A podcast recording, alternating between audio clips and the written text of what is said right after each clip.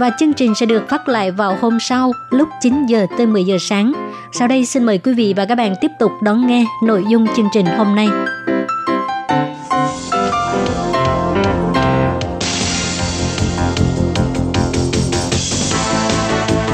Đây là đài phát thanh quốc tế Đài Loan LTI, truyền thanh từ Đài Loan, Trung Hoa Dân Quốc. Mời các bạn theo dõi mục tin vắn lao động ngoài.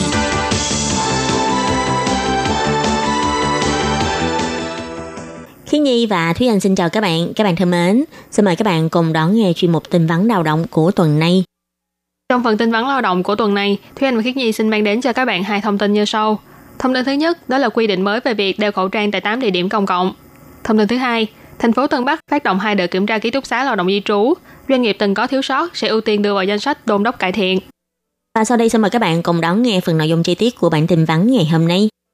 Gần đây, do tình hình dịch viêm phổi COVID-19 đang có dấu hiệu gia tăng trở lại, Trung tâm Chỉ đạo Phòng chống dịch bệnh Trung ương đã tuyên bố 8 địa điểm công cộng bao gồm đơn vị chăm sóc y tế, các phương tiện giao thông công cộng, chợ, siêu thị, trường học, nơi thi đấu, triển lãm, khu vui chơi giải trí, các hoạt động quy mô lớn, trung tâm tín ngưỡng tôn giáo vân vân và những nơi đông người, không gian kính. Người dân khi đến những nơi này cần phải đeo khẩu trang. Theo ông Trần Thầy Trung, chỉ huy trưởng của Trung tâm Chỉ đạo Phòng chống dịch bệnh Trung ương bày tỏ, sau khi chính phủ gỡ bỏ lệnh yêu cầu người dân phải đeo khẩu trang từ sau ngày 7 tháng 6, thì ông hy vọng ít nhất là vẫn còn khoảng 70% người dân đeo khẩu trang. Nhưng gần đây ông phát hiện, trên thực tế, số người đeo khẩu trang không đến 50%. Hy vọng có thể thông qua hướng dẫn tuyên truyền, nâng cao ý thức cảnh giác của người dân, kêu gọi người dân toàn quốc tuân thủ theo các quy định của phong trào nếp sống mới trong giai đoạn phòng dịch. Gần đây, Trung tâm Chỉ đạo Phòng chống dịch bệnh Trung ương cũng đã cập nhật tiến độ của sự kiện lao động di trú người Thái Lan dương tính với virus COVID-19 sau khi trở về nước. Đã tiến hành xét nghiệm với 253 người đã từng tiếp xúc với lao động di trú này. Kết quả xét nghiệm axit nucleic và huyết thanh của toàn bộ những người này đều âm tính với virus nhiễm bệnh. Ngoài ra cũng nhận được thông tin từ phía Thái Lan về kết quả xét nghiệm lần 2 của lao động di trú này là không xác định và kết quả xét nghiệm của người bạn gái đi cùng cũng là âm tính. Ông Trần Thời Trung chỉ ra, điều này cho thấy rõ vẫn còn nghi vấn về việc lao động này dương tính với virus COVID-19, phán đoán rằng không có ảnh hưởng trong khu dân cư và trung tâm chỉ đạo cũng sẽ kết thúc điều tra đối với trường hợp này. Tiếp sau đây là thông tin thứ hai. Gần đây, sự kiện lao động di trú người Thái Lan bị phát hiện dương tính với virus COVID-19 sau khi trở về nước đã thu hút sự chú ý của nhiều người. Và cũng vì thế mà gần đây chính phủ thành phố Tân Bắc đã cho khởi động hai đợt kiểm tra ký túc xá của lao động di trú. Cục Lao động Tân Bắc bày tỏ, cuối tháng 7 đã tiến hành kiểm tra 39 ký túc xá của những doanh nghiệp có thuê từ 50 lao động di trú trở lên trên địa bàn thành phố, hoàn thành đợt kiểm tra ngẫu nhiên đầu tiên. Theo tìm hiểu sơ bộ phát hiện, các ký túc xá này đều hợp tiêu chuẩn. Đến ngày 4 tháng 8 thì hoàn thành đợt kiểm tra thứ hai.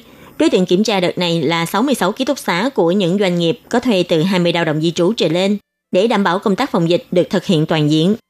Ngoài ra, gần đây phía Cục Lao động thành phố Tân Bắc cũng đã gửi công hàm đến 233 công ty môi giới trên địa bàn, nhắc nhở công ty môi giới phải tăng cường tuyên truyền hướng dẫn và đôn đốc thực hiện công tác phòng dịch đối với chủ thuê và lao động di trú mà mình phụ trách để tránh xảy ra trường hợp lây nhiễm cộng đồng. Nhằm đốc thúc chủ thuê thực hiện tốt công tác phòng dịch, tránh xảy ra trường hợp lây nhiễm cộng đồng như lao động di trú tại Singapore. Cuối tháng 4, chính quyền thành phố Tân Bắc cũng đã từng tiến hành đến nhà xưởng để tuyên truyền phụ đạo phòng dịch cho những doanh nghiệp lớn có thuê trên 100 lao động di trú và doanh nghiệp thuê từ 50 đến 99 lao động di trú. Đến trung tuần tháng 5 thì hoàn thành công tác kiểm tra thị sát đối với tất cả 96 doanh nghiệp. Còn đối với đối tượng kháng hộ công gia đình, Cục Lao động cũng sẽ đi đến gia đình chủ thuê để kiểm tra, cung cấp tờ rơi hướng dẫn phòng dịch bằng ngôn ngữ của bốn nước cho chủ thuê, kháng hộ công tham khảo, để giúp cho các gia đình không trở thành lỗ hổng trong phòng dịch. Do tình hình diễn biến dịch bệnh trong nước thay đổi liên tục, Cục Lao động cũng nhắc nhở các bạn lao động di trú khi đến những nơi công cộng đông người, đón các phương tiện giao thông công cộng thì cần phải đeo khẩu trang, giữ khoảng cách xã hội cần thiết với người khác. Đồng thời cũng nên giúp người lao động di trú thiết lập ý thức phòng dịch như thường xuyên rửa tay, đo thân nhiệt, dùng cồn khử trùng vân vân.